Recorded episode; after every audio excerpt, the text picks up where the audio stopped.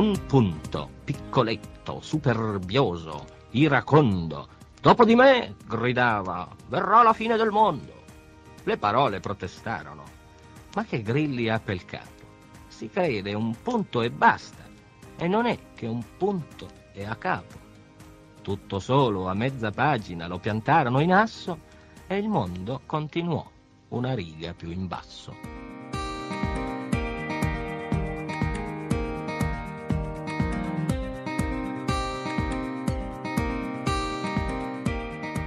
Giuseppe Cariceti insegna a Reggio Emilia, è autore di numerosi libri per bambini, per ragazzi, per adulti, tra cui La maga dei semafori e altre storie elementari. Nel 2003 ha vinto il premio di narrativa Elsa Morante e l'Isola di Arturo con il romanzo Suini, è responsabile del servizio Baobab, spazio giovani scritture di Reggio Emilia. Abbiamo sentito Giuseppe Caliceti alla fine di questa puntata dedicata all'italiano per i bambini e per i ragazzi per sollecitarlo su quella che abbiamo scelto come parola della settimana, e cioè filastrocca, e lo abbiamo fatto perché gli ultimi libri di Giuseppe Caliceti sono Enzo Lorenzo, 101 Conte, Penitenze Filastrocche, pubblicato da Rizzoli, e In ogni Pinocchio, pubblicato da Topi Pittori. Allora, Caliceti, nella postfazione a Enzo Lorenzo lei dice che le filastrocche non sono più quelle di una volta. Che cosa è cambiato soprattutto? Beh, è cambiato il mondo attorno ai bambini e perciò sono cambiati anche i bambini. Per esempio anche la scuola è cambiata. I bambini da ormai più di 15 anni studiano l'inglese anche alle scuole elementari. Perciò, visto che i bambini sono spugne che assorbono la lingua attorno a loro, nelle loro filastrocche sono entrate parole in inglese. Alla fine eh, assorbe eh, questa nuova lingua mm, una sorta di esperanto che è attorno a loro. Ci sono filastrocche tra quelle che lei riporta in questo libro, come ad esempio videogame, time, time, time, what's your name? My name is cheese, time, time, time, videogame, più o meno diviso per bye bye, game over. Questa è una di quelle che lei ha raccolto o è una di quelle che lei ha inventato, Giuseppe Calicini? No, ecco, questa qui è proprio una di quelle che io ho raccolto. Io sono un insegnante elementare e soprattutto le bambine alla ricreazione capita spesso che si mettano a fare delle conte insieme o più che conte sono delle specie di spettacolini, performance che fanno muovendo le mani, piccoli balletti, insomma, eh, dove recitano in modo ritmico, quasi cantano e contemporaneamente fanno dei eh, piccoli gesti di solito con le mani, battendo le mani, cose di questo genere. E qui veramente c'è un'elaborazione continua, anche perché non so, della conta forse più famosa, Enzo Lorenzo, eh, Sugar Baby Sugar e così via, basta andare su YouTube, su internet e ci sono almeno 40 versioni differenti, proprio perché passandosi Oralmente, questa è la caratteristica fondamentale della lingua inventata dai bambini, che è una lingua vivissima anche oggi, passandosi oralmente una filastrocca storpiano delle parole oppure aggiungono dei versi e perciò nascono veramente delle cover, come diciamo con la musica in continuazione. Tant'è vero che io nella presentazione poi di questo libro, che è costruito in modo che ci sia una voce solista, quella del filastrocchiere, e la mia, e poi un percussionista, e poi c'è il coro di bambini che fa appunto il basso continuo, chiamiamolo così. Un percussionista perché la lingua cambia, la lingua cambia nel tempo, cambia il mondo intorno ai bambini, cambia il loro modo di dire le filastrocche, ma non cambia l'elemento del ritmo e della rima, Caliceti. Lei diceva di un percussionista, una delle filastrocche è il batterista Mustafa, Tuncia e Tuntuncia, batterista Mustafa, Tuncia e Tutuncia, occhi bassi e senza età. È un po' senza età anche questo tipo di ritmo, di musicalità della filastrocca, Caliceti.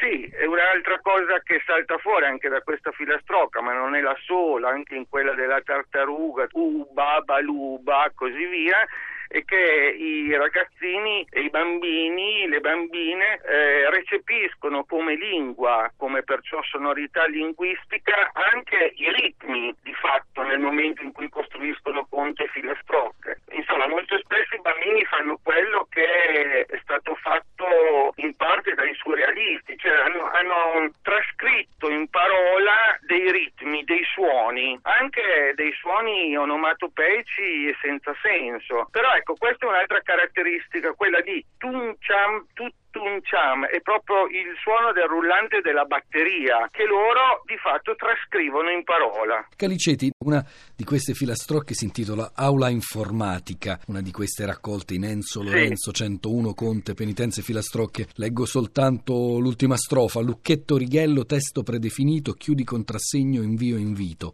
File modifica, disponi, visualizza, inserisci, vuoi uscire, confermi, allora esci. Qui abbiamo proprio un immaginario che era sconosciuto ancora a una generazione fa, ancora a noi bambini, Caliceti appunto il linguaggio informatico che ormai anche questo fa parte non solo dell'immaginario dei bambini ma della loro realtà di tutti i giorni, almeno qui in Emilia gli auli informatiche ci sono, eh, hanno una conoscenza e anche un'abilità superiore a quelle degli adulti, certe volte anche degli insegnanti nell'utilizzo di queste cose.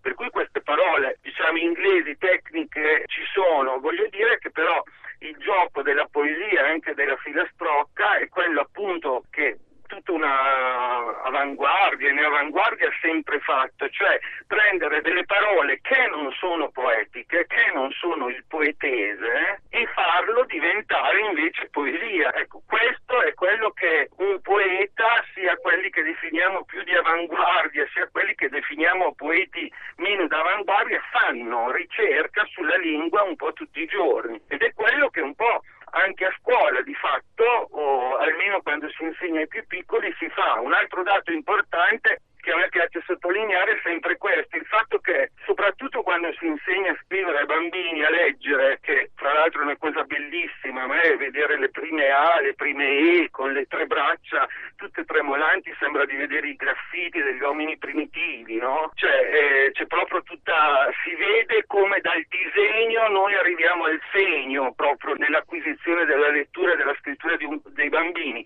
C'è però sempre questo elemento molto forte che lettura e scrittura sono il rovescio di una stessa medaglia. La cosa che invece a me stupisce molto è che più andando avanti con l'età, già alle scuole medie, poi alle superiori, noi ai nostri ragazzi facciamo poi leggere sempre di più e scrivere sempre di meno. Poi alla fine smettono di scrivere eh, e poi alla fine smettono anche di, di leggere e ci chiediamo perché. Tra l'altro li facciamo leggere a scuola solo oh, libri di autori adulti, per cui secondo me ci sarebbe un po' anche da riguardare questo, perché lettura e scrittura secondo me sono sempre e dovrebbero sempre rimanere, almeno nella scuola, ma anche in ambito universitario, delle pratiche da fare contemporaneamente e magari anche la lettura non solo in modo strumentale, perché anche noi come adulti cosa abbiamo? La lettura ci serve per studiare o per sapere come una bolletta, mai per un piacere, mai per eh,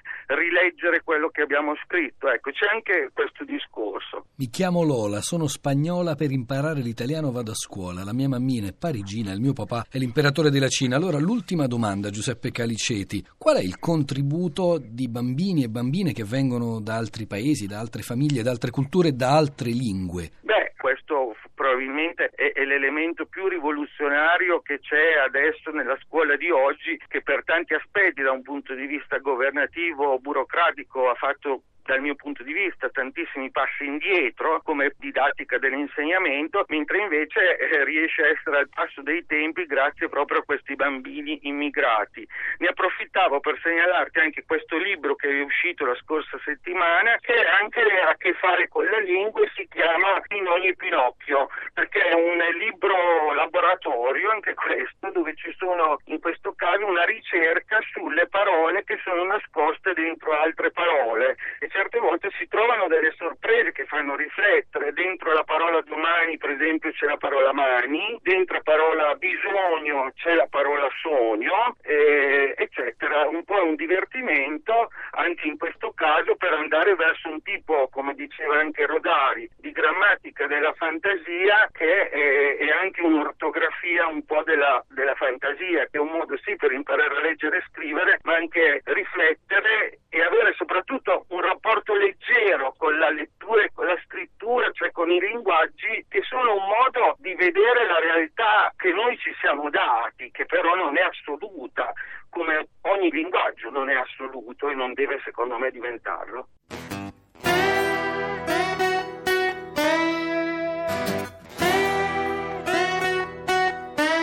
E così il principe, la principessa, il pappagallino e il ranocchio da quel giorno vissero per tutta la vita felici e contenti. Fine della storia.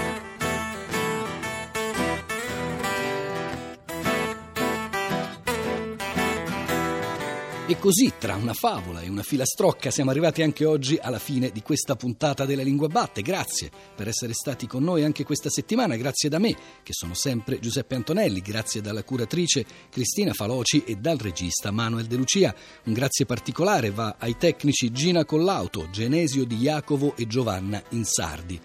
Per venirci a trovare ormai sapete tutti come si fa, c'è il nostro sito lalinguabatte.rai.it dove trovate tutte le nostre puntate che potete riascoltare o scaricare. Vi ricordo anche che volendo le puntate si possono scaricare anche da iTunes. E poi c'è la nostra casella di posta elettronica, la linguabatte-rai.it e c'è, come sempre, il nostro vivacissimo e affollatissimo gruppo Facebook, la Lingua Batte-Radio 3. Noi saremo di nuovo qui la settimana prossima, domenica alle 10.45, quando la lingua batte su Radio 3.